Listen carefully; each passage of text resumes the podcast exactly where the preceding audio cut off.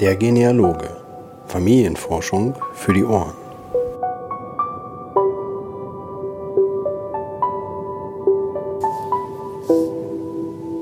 Hallo und herzlich willkommen zum 35. Podcast Der Genealoge. Familienforschung für die Ohren.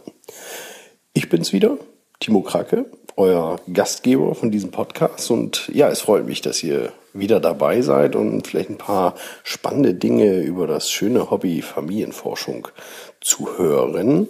Ich habe, äh, ja, ich denke, ein paar spannende Dinge dabei. Als Hauptthema habe ich dieses Mal ein Interview mit Inga Buchhardt äh, aus Dänemark über Familienforschung in Dänemark, beziehungsweise speziell über die Grenzbereiche. Dort gab es auch diverse Grenzverschiebungen und ähnliche Dinge. Da haben wir so eine ganze Zeit lang drüber gesprochen. Und ja, ich denke gerade für Familienforscher, die dort in der Region äh, Vorfahren oder Auswanderer haben, eine sehr, sehr spannende Geschichte.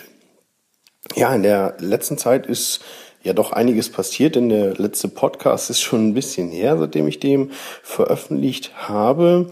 Ähm, was neu ist, also gut, die, die meisten Neuigkeiten habe ich ohnehin schon berichtet im Blog oder Kleinigkeiten dazu geschrieben.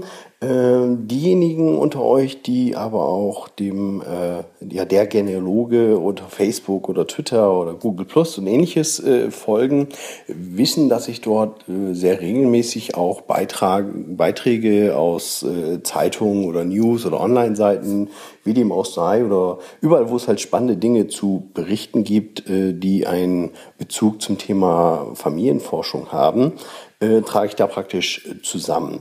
Äh, jetzt gibt es auch natürlich eine ganze Menge äh, Leute, die vielleicht nicht unbedingt äh, bei Facebook sind und das vielleicht auch gar nicht möchten. Und äh, damit die auch in den Genuss sozusagen dieser News kommen, habe ich mir überlegt, äh, auf welchem Wege ich denn ja diese News sozusagen sammeln kann und jeder, der möchte, kann dort mal nachschauen. Da gibt es einen ganz äh, spannenden Service, das nennt sich äh, Pocket, ist eigentlich eine Software, um sich selber sozusagen ein, ein Lesearchiv zu machen. Heißt, äh, man kann praktisch Beiträge, die einem so über den Tag, über den Weg laufen, wo man gerade in dem Moment keine Zeit hat, diese zu lesen, in ein, ja, ein Online-Archiv legen, um sich später dann, wenn man dann die Zeit hat, am Wochenende gemütlich auf der Couch diesen Artikel dann mal zu lesen, äh, hat man darüber dann die Möglichkeit, sich einige Sachen zusammenzustellen. Das Ganze ist sehr komfortabel, ist kostenlos, kann jeder nutzen. Wer selber mal schauen möchte, findet das unter getpocket.com. Das Ganze gibt's Apps fürs iPhone, für Android und, und ähnliche Sachen. Äh, eigentlich auf allen Plattformen vertreten, die Software. Ähm, der Vorteil ist, also ich, ich nutze das Ganze schon seit einigen Jahren. Man kann äh, in dieser Software, wenn man sich denn eine Leseliste zusammengestellt hat, äh, die Artikel noch mit einem gewissen Schlagwort äh, versehen. Bei mir wäre es dann an der Stelle halt das Thema Familienforschung oder der Genealoge oder Grillen oder äh, Papa sein, ähnliche Dinge. Das sind so die Artikel, die ich mir meistens zusammensuche. Und ähm, für diese äh, Software oder für dieses äh, Angebot gibt es nun eine sehr gute Schnittstelle zu meinem Blogsystem. Heißt, äh, der Genealoge, die Webseite selber läuft mit einem Blogsystem, das heißt WordPress. Und hier gibt's jetzt äh, eine Schnittstelle, wo ich praktisch meine gesammelten Artikel aus Pocket dort zur Verfügung stellen kann. Heißt, äh, wenn ich jetzt sowieso schon dabei bin und die Beiträge für Facebook und, und Co. fertig zu machen, dass die dort geteilt werden, äh, ist es für mich eigentlich nur noch zwei, drei Klicks mehr und ich kann diese Artikel dort ins Archiv stellen und sie sozusagen öffentlich sammeln. Heißt, wer das Ganze mal anschauen möchte, geht einfach auf die Website dergenealoge.de und äh, schaut dort oben äh, unter dem Bereich äh, Blog, News, Neuigkeiten und so. Da geht ein kleines Menü auf und da könnt ihr euch praktisch die, ja, die Unterseite Genealogie Neuigkeiten aktuell beziehungsweise Archiv aufrufen und dort findet ihr praktisch unter aktuell sind halt die, die letzten 20 Artikel, die ich äh, geteilt habe über soziale Netzwerke. Die äh, könnt ihr direkt anklicken, gehen in einem separaten Browserfenster auf und so kann man eigentlich immer mal nachgucken, was dort gewesen ist. Im Archiv findet sich dann entsprechend die ganz große Liste, also alles, was ich über die Zeit jetzt sammle bzw. sammel werde, äh, wird sich nachher hier in dem Archiv wiederfinden, so dass es eigentlich ein großes Online-Archiv wird von Online-Artikeln zum Thema Genealogie. Ja, ich denke, für mich ist das so zum Handhaben im täglichen Leben ist das eine ganz praktische Geschichte, das auf diese Weise zu machen. Funktioniert für mich äh, ganz gut, habe es jetzt einen guten Monat probiert und ja, ich hoffe, euch gefällt das auch so, wie es ist. Vielleicht kann man es noch irgendwann mal erweitern. Aber ja, ihr könnt ja einfach mal draufschauen und mir ein kleines Feedback geben, ob euch das gefällt, ob ihr das nutzen würdet oder ja, ob es vielleicht sogar eine bessere Idee zu dem ganzen Thema gibt. Mhm. Wo wir schon dabei sind, das Thema Website, was mich sehr gefreut hat in letzter Zeit, die der, der Podcast Der Genealoge ist jetzt seit kurzem auf einem Portal zu finden. Es ist noch relativ neu. Das Portal selbst nennt sich Wissenschaftspodcast.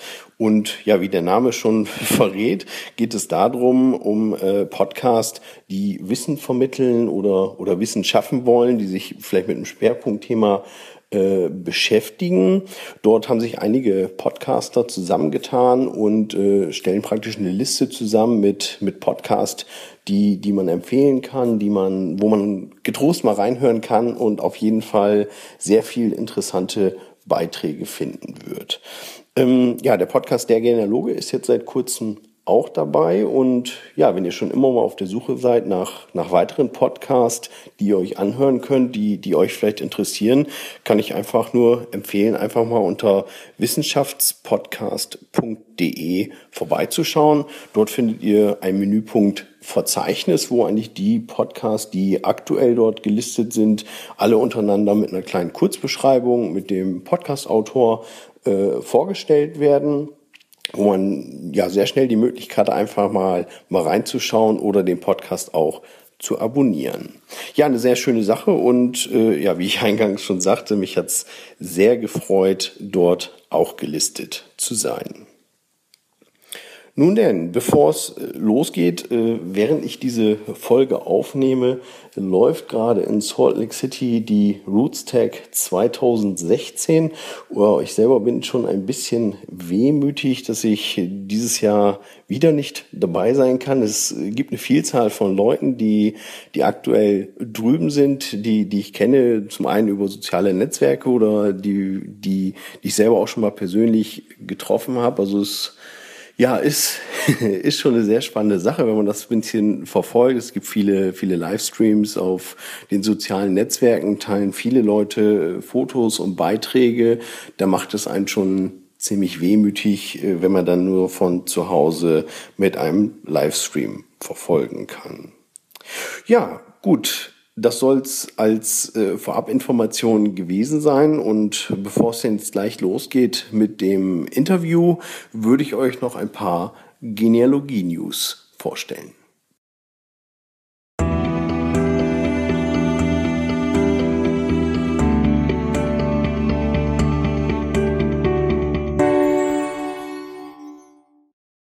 Ja, ich sagte ja gerade schon, aktuell läuft die Roots Tag in Salt Lake City und ähm, ja, wer vor kurzem gelesen hat im Blog, da habe ich einen kleinen Beitrag über Twile gebracht. Twile ist eine Online-Plattform für einen Zeitstrahl. Ähm, ja, für mich eine sehr schöne Geschichte, wie man seine Familienforschung darstellen kann. Heißt, das Ganze funktioniert so, dass man entweder lädt man eine Getcom hoch oder man stellt einzelne Personendaten individuell ein, so wie man es halt gerne machen möchte. Und die Website selber stellt dieses Ganze als Zeitstrahl dar. Heißt, auf der linken Seite ist als Beispiel 1900 und das Ganze geht rechts rüber bis ins Jahr 2000. Und dort hat man praktisch auf einem, einem Strahl auf verschiedenen Positionen die äh, Personen vermerkt, um die es an der Stelle geht. Ähm, Twile und Genzub aus Österreich sind auch zwei Teilnehmer an dem sogenannten Innovator Showdown. Ähm, das Ganze ist praktisch ein, ja, ein Wettbewerb, der parallel zur eigentlichen Roots Tech läuft. Heißt, dort konnten im Vorfeld, ja, ich sag mal, neue neue Anbieter oder neue Ideen auf dem Bereich äh, der Genealogie eingereicht werden und werden praktisch von einer Jury bewertet. Heißt, im, im Vorfeld war es eine, eine Vielzahl von, von Teilnehmern, die sich dort angemeldet haben und ja, bereits im Dezember wurde diese Zahl dann äh, immer weiter reduziert, bis dann Mitte Januar feststand, wer die zwölf Semifinalisten waren. Und unter denen waren noch Twile und Genzub aus Europa. Heißt, Weil kommen aus, aus England und Genzub kommen aus Österreich. Und ja, die beiden sind jetzt vor Ort in Salt Lake City und fiebern natürlich dem entgegen, was dort noch kommen wird. Wobei es leider gestern schon die Entscheidung gab, dass äh, entsprechend nur sechs Finalisten an, an der endgültigen Veranstaltung, an der endgültigen, äh, ja, an dem eigentlichen Innovator Showdown am Freitag teilnehmen dürfen. Und hier ist äh, im Vorfeld Genzub leider schon ausgeschieden. Aber um den europäischen äh, oder um die Europäer dort vertreten, ist Twile immer noch dabei. Bin gespannt, wie das Ganze ausgehen wird und ja, wen es interessiert, der sollte unbedingt mal auf der Roots Tech Website vorbeischauen. Dort wird es auf jeden Fall Neuigkeiten geben, wie man sich dort entschieden hat.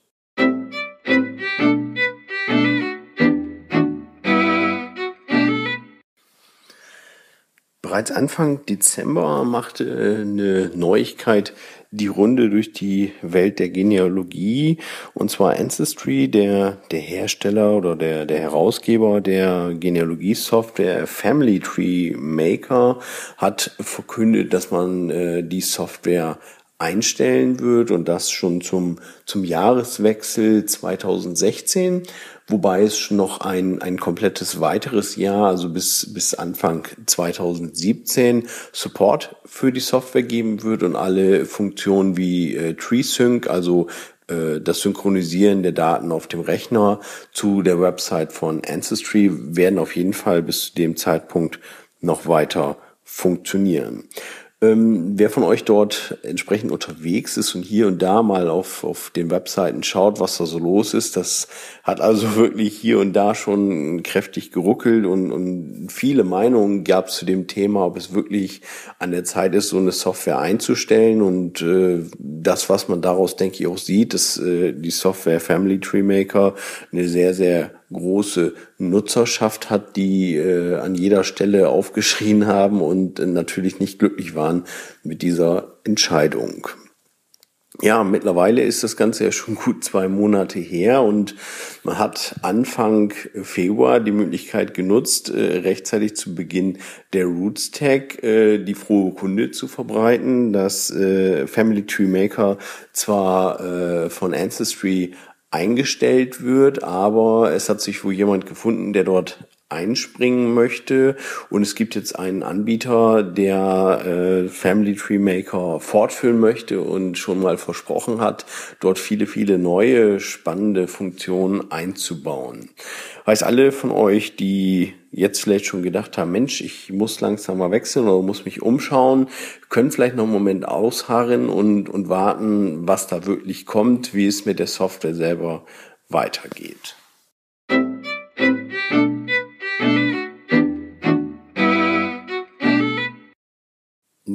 Denke ich viele von euch wissen, bin ich natürlich im Verein für Computergenealogie sehr aktiv und da hat es mich natürlich sehr gefreut, dass wir Anfang des Jahres äh, eine neue Kooperation im Bereich Crowdsourcing, also gemeinschaftlicher Erfassung von Daten und, und äh, Dokumenten bekannt geben konnten. Und da ist es eine Kooperation zwischen dem Historischen Archiv der Stadt Köln, der Westdeutschen Gesellschaft für Familienforschung und eben dem Verein für Computergenealogie. Die ganze Kooperation geht darum, die Kölner Sterbeurkunden zu erfassen, heißt die Digitalisate werden dort äh, zur Verfügung gestellt und mittels des DES, des Dateneingabesystems vom Verein für Computergenealogie, werden dort die Daten ähm, ja, transkribiert und werden dadurch durchsuchbar gemacht. Heißt, äh, wer das ganze DES noch nicht kennt, das funktioniert alles online. Man kann dort äh, direkt den Originalscan sehen und auf dem Scan die Daten eingeben und die von, ja, von Benutzern erfassten Daten sind direkt durchsuchbar auf der Seite äh, Genealogy.net oder eben über, über direkt über die Projektseite gibt es eine Suchmöglichkeit oder eben sogar über die Metasuche äh, des Vereins für Computergenealogie. Ja, eine sehr spannende Sache und ja, wir können nur hoffen, dass noch viele spannende Kooperationen dazukommen, dass wir dort die Möglichkeit haben, viele weitere Quellen zu erschließen.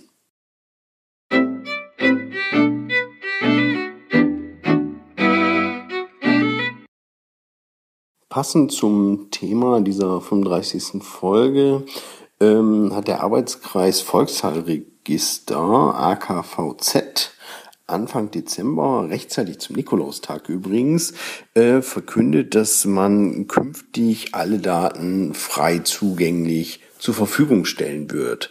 Heißt, das Ganze war bisher äh, daran gebunden an eine gewisse Mitgliedschaft oder als, als Beitrag. Man musste halt dort äh, sich registrieren und ähnliches, um auf diese Daten zugreifen zu können. Und seit dem 6. Dezember ist dieses Ganze komplett kostenfrei möglich. Also, wer dort noch nicht vorbeigeschaut hat und äh, in der Region äh, Vorfahren oder ähnliches hat, äh, sollte da auf jeden Fall mal vorbeischauen, denn in Volkszahlregistern schlummern bekanntlich viele spannende Informationen, um die eigene Familienforschung zu ergänzen.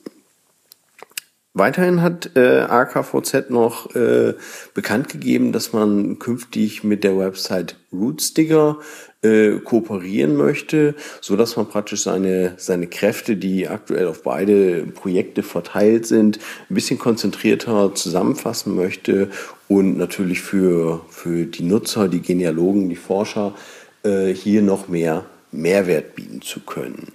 Was genau dort Spannendes äh, auf, auf uns zukommt oder auf diejenigen, äh, die in den Bereichen forschen, weiß ich Stand heute leider auch noch nicht, aber ich hoffe, dass ich da demnächst ein bisschen mehr Neuigkeiten drüber zu berichten weiß.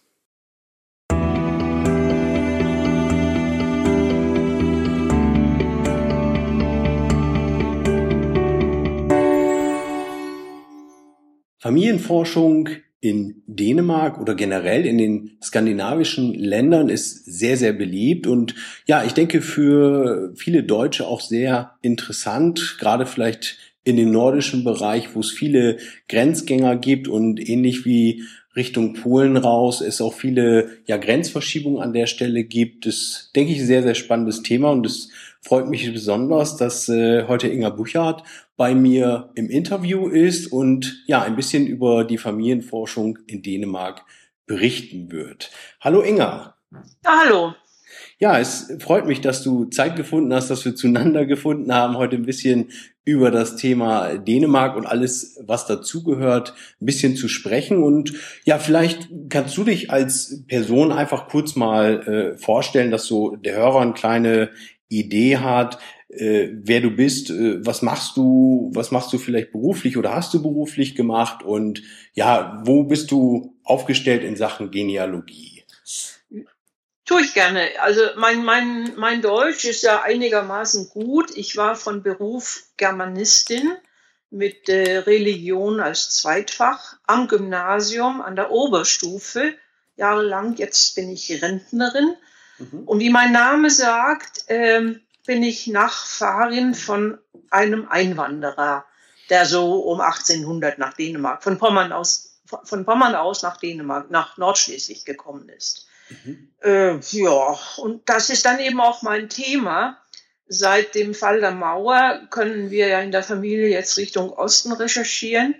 Und das kann ich dann auch sehr gut tun. Ich habe ein Auto, ich kann Deutsch, ich habe Internet mhm. und ich habe gute, sehr gute Bekannte in Pommern. Mhm. Ja, super. Mhm. Ja gut, also auch stark verwurzelt mit der eigenen Genealogie, immer kräftig noch dabei, weiter ja. zu forschen. Ja. Ähm, generell, wenn wir uns jetzt äh, Dänemark äh, vorstellen, dann gibt es ja wahrscheinlich ja eigentlich zwei Richtungen von Forschungsfragen. Äh, einmal gibt es wahrscheinlich die Leute, die sagen, ja, ich habe Vorfahren aus Dänemark und ich möchte diese erforschen. Oder ähm, es gibt halt eben diejenigen, die sagen, okay, wir haben vielleicht einen Onkel von irgendeinem Urgroßvater, der ist ausgewandert nach Dänemark. Und ja, wenn wir vielleicht einfach mit dem, mit dem ersten Mal äh, beginnen, wenn ich jetzt in Dänemark forschen möchte, was gibt's denn da zu beachten oder wie würdest du empfehlen, in Dänemark zu beginnen? Ich, ich würde eigentlich vorerst mal äh, über die beiden Linien, Richtungen äh, ein kurzes Wort fallen lassen. Mhm. Nämlich, wenn, wenn einer Vorfahren aus Dänemark hat, der wie so viele Dänen nach Deutschland, also nach Kontinentaleuropa ausgewandert ist, wird er äh, in, bei dänischen Familienforschern sehr viel Hilfe finden, denn der würde ja dann wie ein dänischer Familienforscher arbeiten müssen mhm. mit dem Problem der Sprache. Wer aber äh, nach Dänemark ausgewandert ist, wird ja irgendwann mal 18. bis 19. Jahrhundert nach Dänemark gekommen sein und wahrscheinlich in Berufen aktiv gewesen sein, die für Dänemark dann interessant gewesen sind oder für die man oder bei denen man in Dänemark eine Arbeit finden konnte. Mhm. Und, und da gibt es dann, sage ich mal, da kommen wir wohl später darauf ein, können wir später darauf eingehen, wie man diese Leute sucht. Denn das ist dann nicht das Thema der dänischen Familienforscher, mhm. wenn sie nicht gerade mit ihm verwandt sind. Das mhm. werden dann die wenigen. Ja. Aber äh, wenn man dann in Dänemark anfängt zu forschen, dann gibt es im, im Vergleich mit dem deutschen Raum also recht große äh, Unterschiede heute mhm. äh, im, im Archivwesen. Wir haben keine äh, Standesämter. Mhm. Bei uns verwaltet die Kirche die äh, äh, Registrierung jeder Person. Person. Das ist Geburt, äh, Konfirmation selbstverständlich, aber auch äh, äh, Hochzeit und äh, Tod wird heute noch durch die Kirche registriert. Mhm. Wir hatten keinen Bismarck und keinen Kulturkampf. Also, okay. Oh, und, und das verwirrt viele Deutsche. Die suchen immer das Standesamt in Dänemark, aber es gibt wahrscheinlich ein Standesamt. Es gibt auch in neuerer Zeit äh, bürgerlich, also zivile Hochzeiten. Mhm. Aber eigentlich werden solche äh, Aktivitäten äh, von der Kirche verwaltet und an den Staat weitervermittelt. Ah, Grund, dafür ist äh, der Absolutismus im, im 17. Jahrhundert der dann aber nicht für äh, Sönderjylland, das heißt Nordschleswig gilt. Aber darauf komme ich auch später. okay. Da, da komme ich auch äh, drauf ein später. Äh, das ist eigentlich der ganz große äh, Unterschied. Mhm.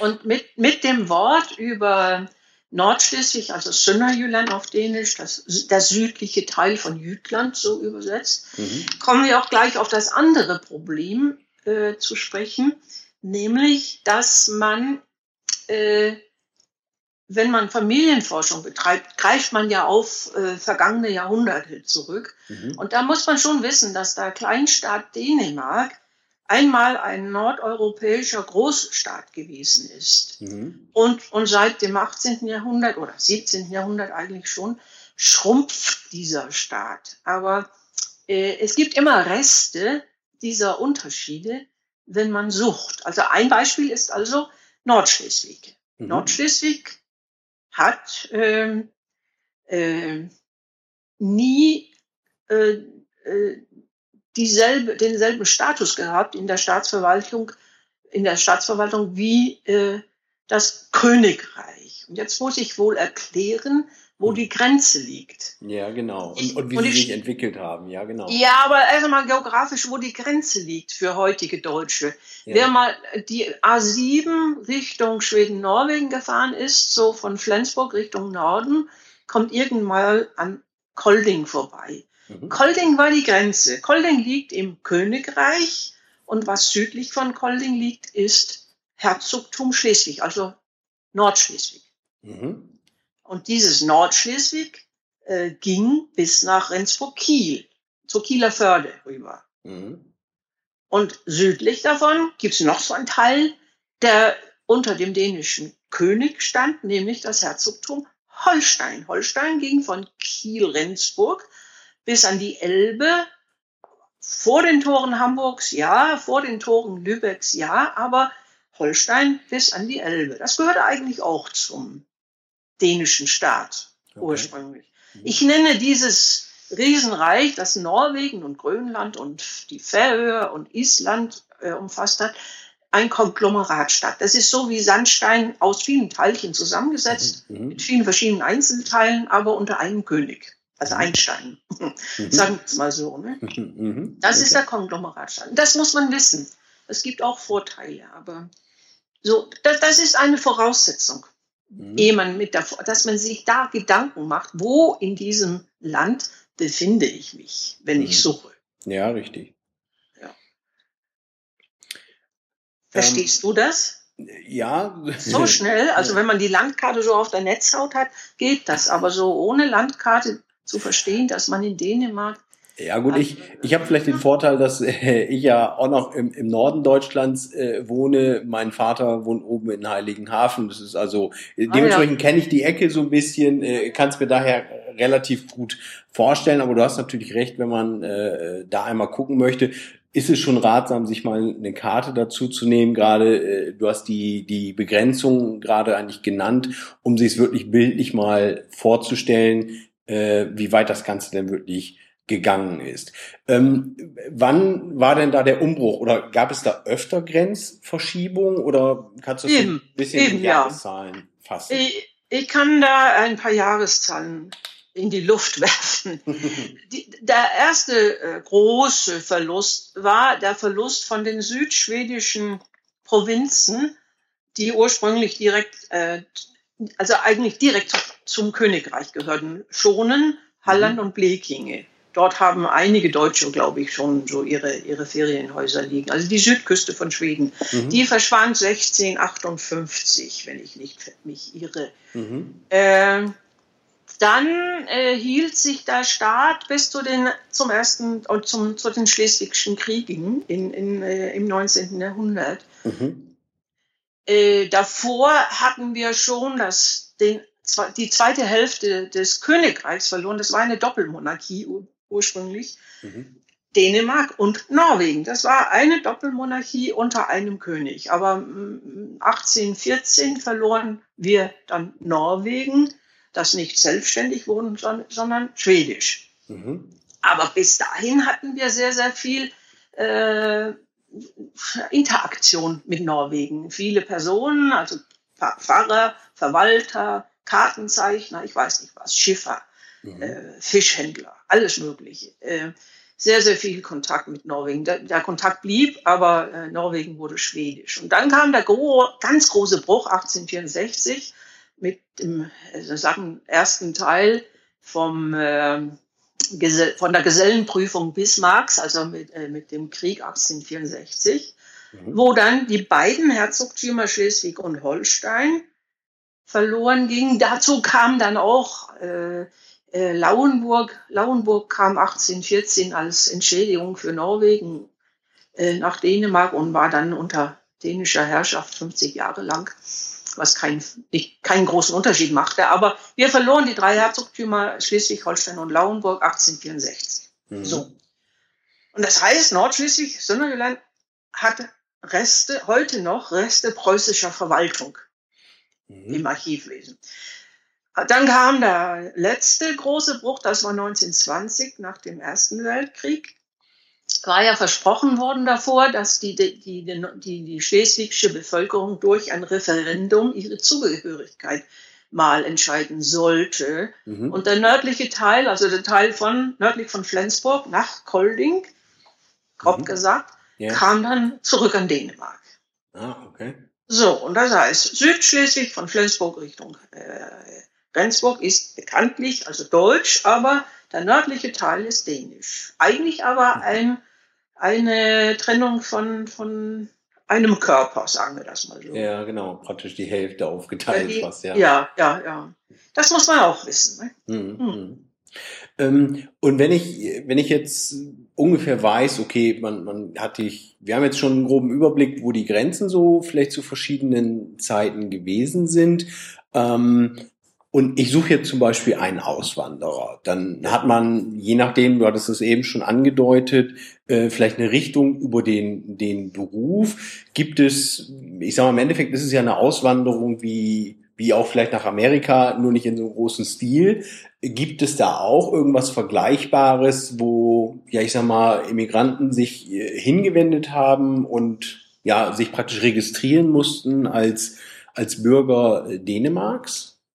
Schön wäre es aber, mein König äh, war zu jeder Zeit, ob er nun der eine oder der andere war, immer äh, auf äh, Verbesserung der Wirtschaft aus und er begrüßte jeden, äh, sagen wir, qualifizierten, äh, aktiven, äh, so weitsichtigen Einwanderer und mhm. der musste sich nicht registrieren. Mhm. Ähm, das war im 18. und im größten Teil des 19. Jahrhunderts so. Es gibt also keine Einwanderungskarteien äh, irgendwelcher Art. Mhm. Es gibt für die Zeit der Industrialisierung und für die Zeit der Sozialistenkämpfe, auch in Deutschland, äh, der Versuch, nun trotz allem einen, eine Kontrolle zu haben mit möglichen staatsumwerfenden Kräften. Und das heißt, die, die äh, Leute, die äh, Handwerker waren oder in der Industrie gearbeitet, gearbeitet haben, mhm. mussten äh, ab etwa also Ende des 19. Jahrhunderts ein Arbeitsbuch mitnehmen, mhm. mitbringen. Und diese wurden registriert. Aber das ist ja nur ein Teil der Bevölkerung. Ja. Sonst, sonst konnte einer, der auf einem Gutshof die Holländerei verpachtete, äh, ohne, ohne Registrierung sich niedersetzen, er konnte pleite gehen und wieder verschwinden oder er konnte gedeihen und, und bleiben. Nicht? Also ja. das, nein, wir hatten eine sehr liberale äh, äh, Wirtschaftspolitik in Dänemark auch vor der offiziellen Freigabe der Wirtschaft, also vor der äh, Entbindung vom, vom Zunftwesen zum Beispiel, mhm. Mitte der 50er Jahre des 19. Jahrhunderts. Also nein, leider nicht. Mhm. Leider. Was, was hat man denn für Möglichkeiten? Ich sag mal, das, manchmal ist das ja so, zum Beispiel in Deutschland gibt es ja auch einige Vereine, die sich vielleicht regional mit beschäftigen oder auch äh, Datenbanken aufbauen durch andere ja, Sekundärquellen, wo sie praktisch die Informationen herhaben. Ähm, ist das etwas, wo du sagst, das ist auf jeden Fall sinnvoll, wenn man zum Beispiel anfängt, in Dänemark zu suchen, sich an einen der Vereine, äh, die da in Dänemark aktiv sind, äh, zu wenden und zu sagen, helft mir mal, gebt mir mal eine Richtung? Oder ja, wie würdest du vorgehen an der Stelle? Also selbstverständlich äh, sollte man sich, äh, wenn man unüberwindliche Probleme hat, äh, an einen Verein wenden. Und, und es gibt also mehrere überregionale Vereine, äh, die sich darum kümmern. Und einer davon ähm, ist äh, äh, basiert auf Internetarbeit, also ist ah. überregional und Datenbank, also nicht Datenbank, aber Internet, in, in, aktiv Im, im Internet, Internet. Ja. und heißt wie die wie in Schweden und Norwegen DIS, DIS, okay. da, Datenarbeit in der Geschlechterforschung, Geschlechtsforschung, Datenarbeit, DIS. Okay. Und heißt also dann eben dies Danmark für Dänemark. Mhm. Aber das muss man nicht. Am Anfang hat man viel bessere Hilfsmittel, die man selber äh, eigentlich einsehen kann und wahrscheinlich auch ohne viele Probleme verstehen kann. Mhm. Äh, die, also wenn man so nicht weiß, wo man suchen soll, dann guckt man in den Volkszählungen nach.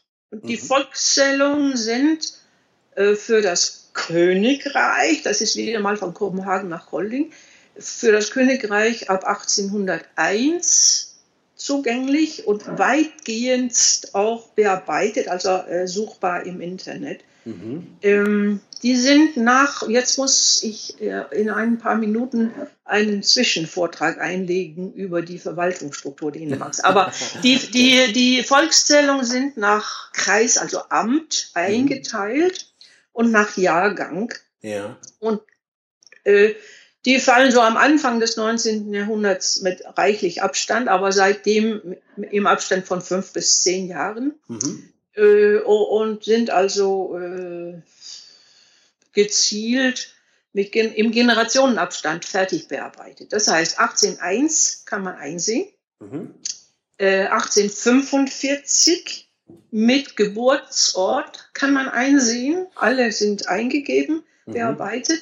Also die sind 18, komplett indexiert an der Stelle. Die sind indexiert, sagen wir, ja gut, das Wort ist richtig, ja. ja. 1880 ist indexiert. Mhm. Und man arbeitet an, dem, äh, an der Volkszählung 1901, aber das ist dann das nächste Projekt. Ja. Dazwischen liegen dann so Rest, Rest oder Teil, also Teilindexierungen äh, mhm. von äh, mehreren Volkszählungen. Ah ja, okay. Und, und die sind frei im Internet zugänglich? Oder die sind, sind so, so direkt zugänglich. Ja. Das heißt äh, ddd.dda.da. Dort landet man und dann findet man, es gibt so eine große Seite mit vielen, das ist ein, ein, ein staatliches Archiv, mhm. das um die äh, digitale ähm, Registrierung aller möglichen äh, Sachen in Dänemark kümmert, auch um meine Krankheiten. Mhm. Ähm, und dort kann man suchen. Okay. Gut. Aber um das zu machen, jetzt der Kurzvortrag über die strukturelle Einteilung von Dänemark. Mhm äh, Dänemark ist anders eingeteilt als Deutschland. Wir haben zwar so nach deutschem Muster diese Einzelteile des Konglomeratstaates, also die Herzogtümer Schleswig-Holstein, das Königreich Dänemark, das Königreich Norwegen, die mhm. Nebenländer äh, Grönland, Färöer und Island. Und wir haben übrigens auch Kolonien, mhm. äh, die soll man auch nicht vergessen, wenn man Beamte sucht.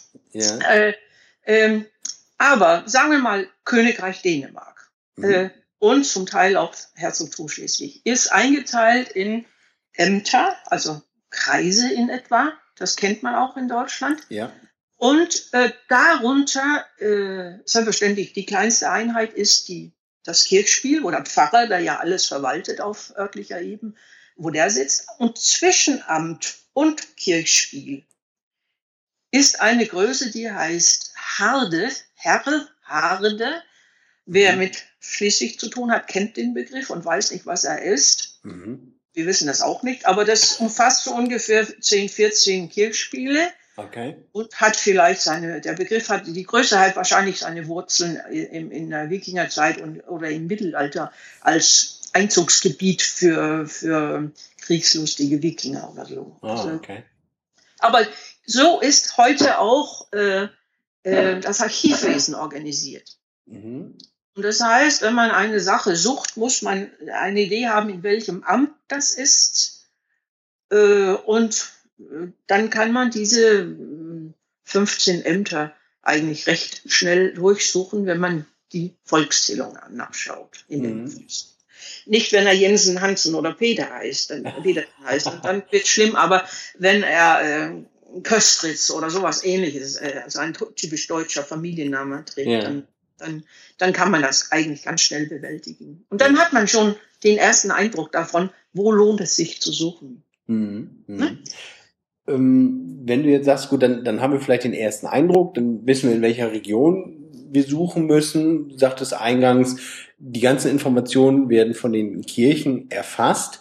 Ähm, sind die Kirchen da auch äh, modern aufgestellt und, sag ich mal, gehen ins Internet? Oder ist es ähnlich, dass äh, wie, wie in Deutschland ab einem gewissen Alter der Dokumente, die sie abgegeben werden, an gewisse Archive, die vielleicht digitalisieren oder ähnliches? Oder muss man in Dänemark äh, auch praktisch ins Kirchenbüro fahren und, und kann nur vor Ort suchen?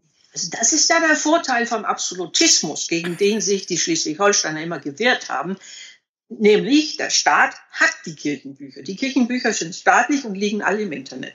Mhm. Ähm, die, also wirklich, die dänischen Kirchenbücher liegen, also alle mit, mit, mit, mit, äh, mit Begrenzung im Internet. Mhm. Und äh, allmählich auch in gut lesbarer Form.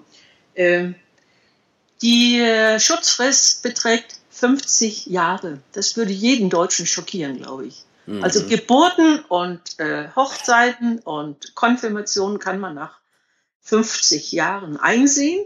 Ja. Und ohne Beschränkung. Ja. Und die Todesfälle nach 10 Jahren. Ja. Wow, okay.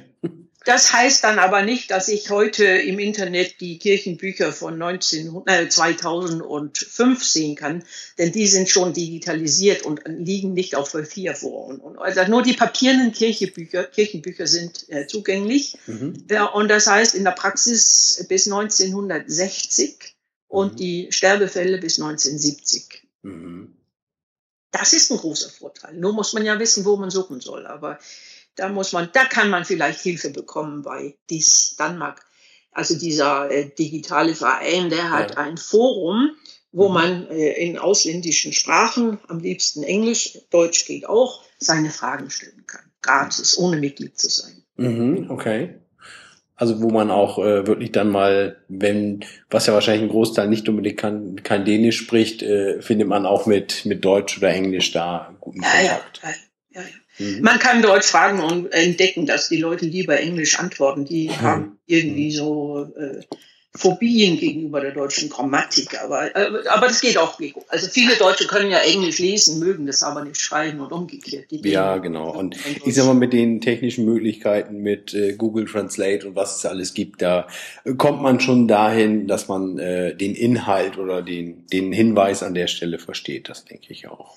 Ich muss noch zurück zu meinem Vortrag über die Struktur, Verwaltungsstruktur Dänemarks. Denn äh, man muss auch verstehen, dass ein Land, das äh, historisch, verschiedenen historischen Hintergrund hat, äh, zum Glück äh, auch son also Spezialarchive äh, hat. Also wir haben ja ein großes staatliches Archiv in Kopenhagen. Mhm äh, wo diese Kirchen, wo diese Volkszählungen, die ja selbstverständlich äh, das Gesamtgebiet des Konglomeratsstaates decken. Also das heißt, wir haben die Holsteiner Volkszählung bis 1860 äh, bei uns. Mhm. Und die werden auch bearbeitet von fleißigen Norddeutschen, aber mhm. in Dänemark.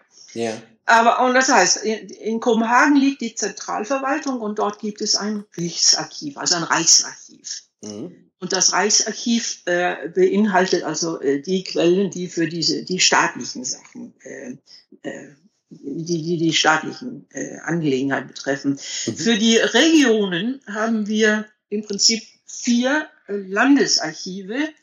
Selbstverständlich eines für Nordschleswig in Appenrade, Obenroh. Weil hier ja die Verwaltung also teilweise preußisch ist und teilweise nicht absolutistisch ist und die, äh, das Expertenwissen muss an der Theke sitzen. Und das heißt, im Landesarchiv in Abenrade sitzt keine Schreibkraft, sondern jemand, der sich auskennt und der auch Deutsch versteht. Mhm. Ja. Und es gibt ein Landesarchiv für Jütland, also für den nördlichen Teil dieser Halbinsel äh, in Viborg. Es gibt ein Landesarchiv für den, die Inseln um Fünen, mit Fünen in Odense, wo Hans Christian Andersen geboren wurde. Mhm. Und dann gibt, oder gab es ein Landesarchiv in Kopenhagen, das ist jetzt physisch im Reichsarchiv drin, also das liegt im Reichsarchiv drin. Mhm. Da findet man dann das, was die Insel Seeland, die umliegenden Inseln und die Insel Bornholm äh, betrifft. Mhm. Das muss man auch wissen, also wenn man zu, zu den Details äh, äh, gehen möchte. Mhm. War das einigermaßen zu verstehen? Ja, ich, ich denke schon. Also das gibt auf jeden Fall einen Eindruck, äh, damit man ein Verständnis, denke ich, dafür hat, äh, ja, wie, wie es wirklich aufgeteilt ist und ja. ja, wie man sich orientieren kann. Ja, ja. Ähm, vielleicht sollte ich kurz auch sagen, es gibt also überregionale Quellen, zum mhm. Beispiel Militär. Mhm. Das Militär wie Dänemark war im 18. Jahrhundert ein Militärstaat und ein, ein, ein, ein, ein, ein Seefahrerstaat. Alles, was Militär, was Militär und Seefahrt betrifft, also äh, See, äh, Kriegsführung betrifft, gehört unter Kopenhagen, also unter dem Reichsarchiv. Und das heißt auch die ich glaube, das heißt die Lagerrollen, also die, die Registrierung der Soldaten, wenn sie mhm. geboren oder konfirmiert wurden, ja. also wenn, wenn sie fähig, also registriert wurden, damit sie äh, damit sie einziehen konnten, ja. Mhm. Ja, das wurde vom Pfarrer gemacht, deshalb auch diese staatliche Kirchenbuchführung. Mhm. Äh, aber wenn Sie dann in die Lagerrollen äh, übertreten, diese Quellen liegen im äh, Riesarchiv und im Internet. Mhm. Okay. Die sind in, äh, in, im Herbst 2014 ins Internet gelegt worden. Ja. Das sind gute Sachen, denn ein junger Mann, der sich verändert, also einen neuen Arbeitsplatz sucht und bekommt, das gilt ja auch für die Landbevölkerung, die sind ja auch gewandert. Man kann die Leute bis zum Ende der Wehrpflicht so auch verfolgen. Mhm, mh. Richtig.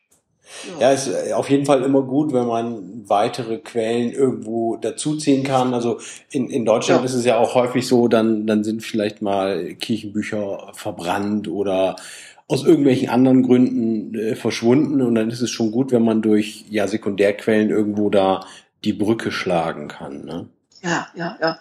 Und da, dafür sind die Lagerrollen für die männliche Landbevölkerung äh, bis, äh, also nur die Landbevölkerung war wehrpflichtig bis zu den Schleswigschen Kriegen. Also, aber das sind auch die schwierigsten eigentlich. Mhm. Ja. Gut, ähm, heißt, wir, wir wissen jetzt schon eine ganze Menge, wo man suchen kann. Wir haben jetzt auch schon so ein bisschen das, das Thema Sekundärquellen angesprochen. Ähm, ist es zum Beispiel in Dänemark auch ein Thema oder ich höre es auch häufig aus äh, Amerika, wo viele wirklich zum Beispiel auf das Thema historische Zeitungen oder ähnliches gehen, wo, wo man ja auch sehr viele Geschichten vielleicht erfährt oder so. Gibt es da irgendwas, was vielleicht in die Richtung geht. Ich habe zum Beispiel mal ein Interview über die Niederlande gemacht. Äh, da gibt's auch äh, Polizeiakten, die da vielleicht irgendwo digitalisiert zur Verfügung stehen. Gibt es sowas in diese Richtung in Dänemark auch noch? Ja, das ist zum Teil unterwegs und zum Teil schon vorhanden. Die Zeitungen zuerst. Mhm. Äh, eine Zeitung, die für äh, die schleswigsche Geschichte ganz wichtig ist, ist die dänische, dänischsprachige Zeitung in Flensburg, äh, die um, also da kann ich mich nicht an die Jahreszahl erinnern, aber um 1880 entstanden ist. Mhm. Wahrscheinlich etwas früher. Die ist voll digitalisiert, die ist also hauptsächlich äh, in dänischer Sprache, aber Teile daraus auch in deutscher Sprache. Das heißt, für äh, für ganz äh, Schleswig, Schles für das ganze Herzogtum Schleswig findet man da Ende des 19. Jahrhunderts und bis heute äh, sehr, sehr viel äh, Personalstoff in den Klatschgeschichten der Journalisten. Mhm. Das ist ganz gut. Ich habe da einen, einen äh, professionellen Pyroman, glaube ich, also einer, der gerne Feuer legt, äh, in der Familie. Und ich habe also, ich hatte schon fünf äh, Kriminalfälle mit seinem Namen gefunden in den Polizeiakten. Aber ich habe noch vier, in der Zeitung noch vier gefunden, die ich nicht ja. kannte. Also das ist gut. Und, und für das Königreich und für die Nebenländer, also für Färöer und Island, ja nicht Island, die, die ist ja, die, das Land ist selbstständig heute, mhm. aber Färöer und Grönland, auch da gibt es im Moment, das ist ein Projekt, das läuft, äh, da äh, werden die Zeitungen äh, Dänemarks äh, digitalisiert. Und zwar von der Universitätsbibliothek in Aarhus. Aber das ist auf dem Weg erst. Mhm. Da sind im Moment die Kopenhagener Zeitung Politiken und die jütländische Zeitung Jyllandsposten, glaube ich, äh, schon fertig. Aber das mhm. kommt, da muss man schon ein Auge aufhaben. Mhm. Es gibt aber andere, es waren die Zeitungen. Es gibt äh, Kopenhagen, wie so viele andere Großstädte, äh, bricht aus allen Banden Ende des 19. Jahrhunderts und wird mhm. eine, eine, also eine Groß, wirklich eine Großstadt. Äh, mit ein äh, Zuwanderung aus der dänischen Landwirtschaft und auch aus Norddeutschland oder Deutschland überhaupt. Mhm. Äh, wenn man äh, sucht und äh, findet tüchtige Industriearbeiter in Norddeutschland, in der Werftsindustrie, in der Metallindustrie zum Beispiel, aber auch viele andere.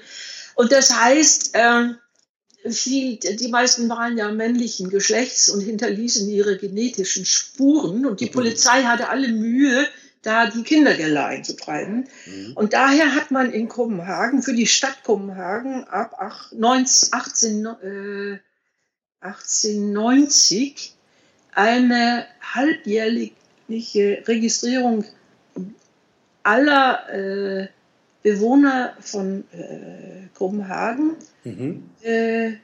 Und das ist also lange bevor wir ein, äh, ein Einwohnerregister bekommen. Das, das passiert erst in den 20er Jahren. Mhm. Und dort findet man erstaunlich viele ähm, Einwanderer nach Dänemark und wo mhm. sie wohnen und mit wem sie verheiratet waren, wie viele Kinder sie bekommen haben und wenn sie zur Untermiete wohnten, auch dort und so und so. Mhm. Und so. Das hat die Polizei gemacht und Polizei, also Z haben wir bei uns nicht, wir haben ein T.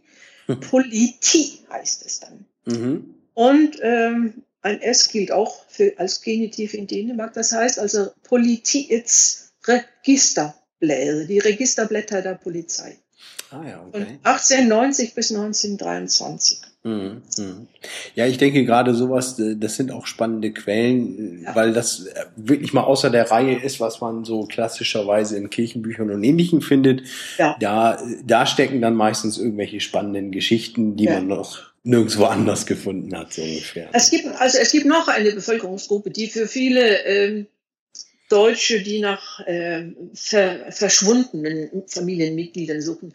Es, die Dänemark ließ sich ja bis ins 19. Jahrhundert auf Deutsch verwalten. Also die, die Regierung in Kopenhagen war bis, bis, zur, äh, bis zum Nationalismus äh, hauptsächlich deutschsprachig. Mhm. Und das heißt, man holte sich die, die Beamten aus den äh, gut ausgebildeten Adelsfamilien in Nord Norddeutschland, besonders in Holstein. Mhm. Ähm, äh, und dort würden viele Deutsche eben ihre, ihre, ihre Familienmitglieder finden können, wenn sie aus dieser Schicht stammen. Diese findet man in einer Witwenkasse. Mhm. Und eine Witwe ist eine Enke, I-N-K-E auf Dänisch, also ein Enkekasse.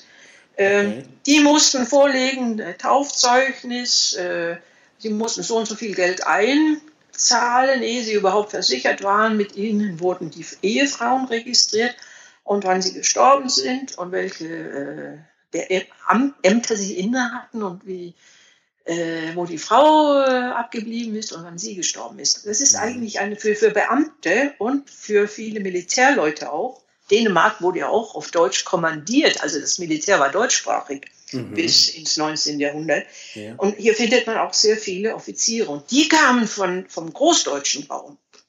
Die wurden überall abgeworben. Wir hatten ja, ja Werbezentralen in Magdeburg und am Rhein und ich weiß nicht von wo. Also das, das, das, war, ein, das war so eine Einwanderungsindustrie. Aber die Witwenkasse ist gut. Ja. Ja, wieder, wiederum eine tolle Sekundärquelle. Das sind auf jeden ja. Fall tolle Dinge, die wir, denke ich, noch zusammenschreiben müssen, dass wir es dann äh, auf die Internetseite legen können, äh, dass, dass die Hörer vielleicht auch direkt draufklicken können und äh, da mal selber vorbei surfen können und ein bisschen selber suchen können. Ich selber habe, Moment, ich habe selber, ehe du das abschließt, ein, ein Hobby, nämlich die äh, Guts, also die Holländer, die milchverarbeitenden, äh, mhm. liberalen äh, Betätigten in den Gutshöfen. Ähm, Landwirtschaft äh, hat immer Krisen, je nach Wetter und, und äh, Weltpolitik. Äh, und irgendwann im, im 19. Jahrhundert, späten 18. Jahrhundert, wird in der dänischen Güterlandschaft die äh, Produktion auf Milchwirtschaft umgelegt. Und man brauchte mhm. dafür eben Fachleute. Und er hat äh, Leute eingeladen aus dem ostschleswigschen, ostholländischen steinischen und dem mecklenburgischen mhm. äh, Güterbereich zur Aufarbeitung dieser, dieser, dieses neuen Wirtschaftszweigs. Und da, davon habe ich ein, ein, eine kleine Datenbank gemacht über mhm. diese Leute, die für die Dänen ein großes Problem ist. Denn wo kommen sie her, diese Leute? Ja. und, und, und da hat der jetzt leider verschorbene Joachim Memmer ja eine Riesenarbeit gemacht in Heftform mhm. über Holländer, in Mecklenburg, Schleswig und Holstein. Und ich versuche da so die, die ähm, Anknüpfungspunkte zu finden. Aber diese Datenbank liegt bei äh, Computergen, äh, nee, bei, bei äh, CompGen. Ah ja, äh, okay. Internet, ja. ja. Da kann sie finden. Ja. Das wäre auch eine Möglichkeit. Ne? Ja. Also ich merke schon, es gibt eine ganze Menge, äh, was es zu entdecken gibt und äh, natürlich ganz schön für viele, die, sagen wir mal, weit weg sind, äh, die Möglichkeit übers Internet auch viel äh, schon zu erforschen, ist natürlich eine, eine schöne Sache, wenn man es über die Möglichkeit machen kann. Ja. Ähm, oftmals kommt ja auch der Punkt, wenn man sagt, wir haben vielleicht Vorfahren da oder ist einer ausgewandert, dann möchte man das vielleicht auch ganz gerne äh, selber mal besuchen oder irgendwas ansehen. Hast du da irgendwas zum Beispiel in, in, in Deutschland, würde ich zum Beispiel immer sagen, ja, das Auswandererhaus in Bremerhaven oder ähnliches. Ähm, gibt es irgendwas, wo du sagst, wenn man herkommt, das sollte man machen oder in, in die Richtung oder in die Art oder ein bestimmtes Museum oder irgendwas sollte man besuchen, um vielleicht einen guten Eindruck davon zu bekommen, äh, wie es wie es in Dänemark ist oder war, das, das Leben? Also äh, eine, also ein, eine Teilfrage ist ja, wie, wie gibt es da also eine Einwandererdatenbank? Die gibt es also nicht. Richtig. Äh, und, und, wie man in Dänemark lebte. Ja, also Mensch, die, die, die, die, die Deutschen, die eingewandert sind, äh, äh die wurden ja in einer Generation Dänen. Also äh, die, die, die, die, trennen sich nicht aus der dänischen Bevölkerung. In den Städten, also besonders in Kopenhagen, kann man sagen, blieb äh, in einigen Familien das Zugehörigkeitsgefühl deutsch. Und mhm. in Kopenhagen gibt es deutschsprachige Kirchengemeinden mhm. äh, bis ja, jedenfalls im ganzen 19. Jahrhundert. Ja. Aber, aber die, die, die, also zum Beispiel, also mein, mein Ur-Ur, ich weiß nicht, Großvater Buchrat, der aus Pommern kam, der ist nach Nordschleswig gekommen, der hat pommerschen Platt gesprochen, dort hat man norddänischen, also süddänischen Platt gesprochen und, und, und der hatte überhaupt keine Probleme. Also mhm. äh, der ist, er hat irgend so eine Geschwängerte geheiratet und zweiter Ehe eine, eine Bauersfrau aus der Gegend. Ich bin sicher, die haben ganz schnell Dänisch gesprochen miteinander. Mhm. mhm. Also das heißt, die Integrations, äh, das Flu, Fluency, äh, oder wie, wie man, also das Flow zur Integration ja. ging über eine Generation, da, war, da waren die Leute dänisch. Also es war keine ähm, Sonderbevölkerungsgruppe. Ja. Da, daher werden sie auch nicht besonders gefasst. Anders als die polnischen Gutsarbeiter, die, die, die, die Rüben und Kartoffeln geerntet haben im Herbst, im, im späten 19. Jahrhundert und mhm. katholisch waren. Das mhm. ist eine andere Sache. Aber äh, Deutsche, die angekommen sind, sind Sind ziemlich schnell integriert, ja. Ja, ja, würde ich schon sagen. Also wenn man sich im Telefonbuch umschaut nach deutschen Nachnamen, dann sieht man, wenn nicht einer Hansen, Petersen, Jensen oder Olsen heißt, dann heißt er Schmidt oder, oder Becker oder so. Also mhm. das sind völlig dänische Namen heute. Also, ja. Die werden deutsch geschrieben, aber man, man empfindet sie nicht als deutsche Namen. Ja, man empfindet sie nicht als ausländische Namen. Nein, nein, nein, ja. nein, nein. Ja, schön. Also ich denke, wir haben schon eine ne ganze Menge gelernt und jemand, der sich vielleicht auf die Suche machen will, hat schon viele gute Ansatzpunkte. Ähm, ich weiß nicht, ob du noch irgendwas hast, wo du sagst, da müssen wir auf jeden Fall noch drüber reden und wenn jemand sich mit Familienforschung in Dänemark beschäftigt, äh, sollte er das auf jeden Fall auch noch wissen. Ich habe eine Sache und die, die ist im Moment ganz wichtig. Ich wohne hier an der Westküste von Jütland, mhm. äh, wo im Zweiten Weltkrieg ein Teil des Westwalls gebaut wurde aus Beton. Der liegt heute äh, am Strand und stört die Strömung furchtbar. Aber äh, das heißt, wir hatten im Zweiten Weltkrieg große Militärlager hier, auch weil Jütland ja das Trittbrett nach Norwegen gewesen ist im mhm. Zweiten Weltkrieg. Aber äh, Ende des Zweiten Weltkriegs an der Ostseeküste flohen die Norddeutschen vor der russischen Front. Äh, und äh, viele sind nach Dänemark gekommen. Mhm. Also wirklich viele. Und die wurden dann äh, Ende des Krieges noch unter äh, der Verwaltung der Wehrmacht äh, überall einquartiert, wo so Dach und, und Fußboden frei war. Und nachdem die deutsche Wehrmacht abgezogen war, im Mai äh, 45, wurden ja die großen Kasernenanlagen, die Lufthäfen und so weiter frei und dort wurden dann diese Leute untergebracht in Flüchtlingslagern und auch von, von der, vor der deutschen Bevölkerung durch Zaun geschützt oder umgekehrt. Mhm. Viele Deutsche, die ich so äh, in meinen äh, genealogischen äh, Zusammenhängen, die ich da treffe, mhm. die fragen, wie finde ich Quellen darüber? Quellen über die Zeit der deutschen Flüchtlinge in Dänemark von 1945 bis 1949. Mhm. Und das Thema müssten wir hier besprechen. Also für die Zeit unter der Wehrmacht gibt es keine Quellen. Die Wehrmacht hat alles Papier verbrannt, ehe man abzog. Aber ab Sommer 45 bis äh, zu dem Zeitpunkt, wo der letzte deutsche Flüchtling Dänemark verlassen musste, im, im Frühjahr 49, mhm. da gibt es eine äh, Sammelkartei im Riksarchiv.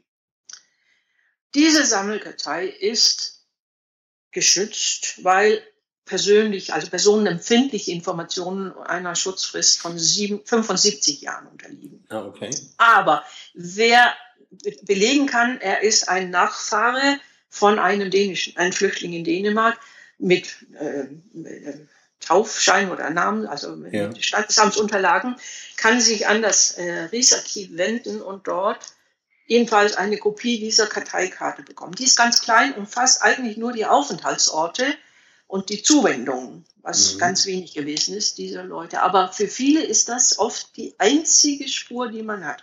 Und dann kann man seinen Urlaub in Dänemark verbringen, so, äh, verbringen, also so Flüchtlingstourist sein und äh, von den vielen Ortschaften äh, etwas erfahren, in denen diese Leute dann gelebt haben. Mhm. Mhm. Das, das würde ich schon sagen, das, das ist für viele meiner Generation und, und ihre Kinder eben wichtig. Ja. doch gerade gerade weil es irgendwie noch noch äh, relativ nah auch irgendwo ist äh, bei vielen, die sich heute mit Familienforschung äh, beschäftigen, wo es ja wirklich nahe zu zu der eigenen Person ist. Ne? Und weil diese Zeit in, in, in also von dieser Zeit wurde in Deutschland in der Nachkriegszeit äh, und im Wirtschaftswunder nichts erzählt. Also mhm. diese Traumen, die da überlebt haben, davon wurde nichts erzählt. Die wurden mhm. vergraben und verschwiegen. Mhm. Ja, das wird gerne unter den Teppich gekehrt, ne? Ja, ja. ja richtig. Das, und, und, und also ich sitze hier und, und suche äh, Lebensberichte, auch also äh, Erfahrungsberichte für das Museum Wade, das jetzt im nächsten Sommer ein, endlich in Dänemark ein Museum darüber macht im großen Lager Oxbüll. Das war die fünftgrößte Stadt Dänemarks 1946 mit über 50.000 Einwohnern oder 40.000 Einwohnern. Mhm. In einem alten Militärlager hier an der Westküste. Ja. Ohne, ohne Zutritt zu Blaubeeren und Henne und Weihers zu diesen schönen Sandstränden. Die Leute waren ein, eingepfercht. Ja. Mhm. Ja wie gesagt, ich kann es nur wiederholen, also sehr interessant, was man da machen kann. Da bin ich fast ein bisschen traurig, dass ich keine Vorfahren oder Auswanderer nach Dänemark selber habe. Ähm, ja, kann es aber eigentlich nur jedem Hörer empfehlen, der in die Richtung äh, macht, da vielleicht aktiv zu werden, ein bisschen zu gucken. Du hast es gesagt, die, die Dänen sind da sehr offen, wenn es da um Hilfe geht in Foren. Da gibt es also viele Möglichkeiten, da aktiv zu werden. Und ja, ich danke dir für die, für die Zeit und die Mühe, die du dir gemacht hast, äh, da ein bisschen was drüber zu berichten. Und ja, ich hoffe, den Hörern hat es auch gefallen und bedanke mich, dass du deine Zeit dafür geopfert hast. Ah, das war schön. Danke. Ja, super. Vielen Dank und ich wünsche dir noch eine schöne Zeit. Bis dahin. Bis dahin, ja.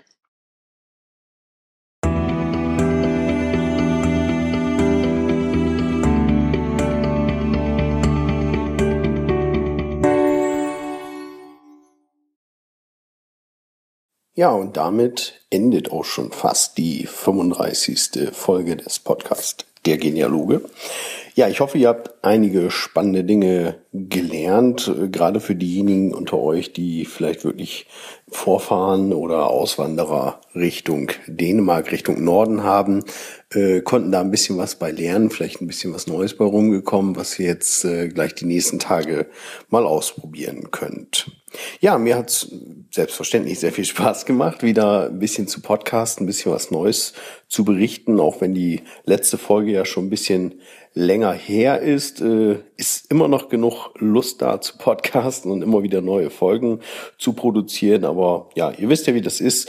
Manchmal ist einfach nicht genügend Zeit da und da muss halt irgendein Hobby einen kleinen Abstrich machen. Und in dem Fall war es nun mal das Podcast und dann hat es für diese Folge ein bisschen länger gedauert. Ja, es stehen auch schon wieder spannende Dinge auf dem Programm, was euch demnächst erwarten wird bei den nächsten Folgen.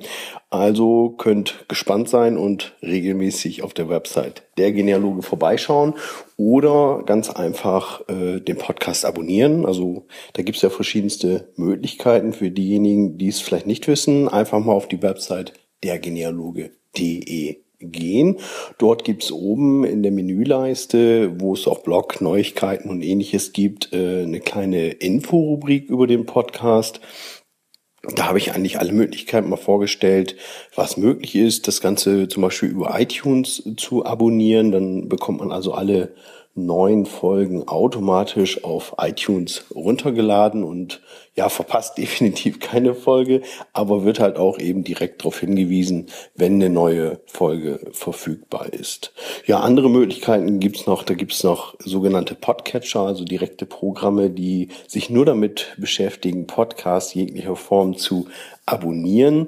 Darüber kann man einen sogenannten Feed abonnieren. Ist alles auf der Website beschrieben.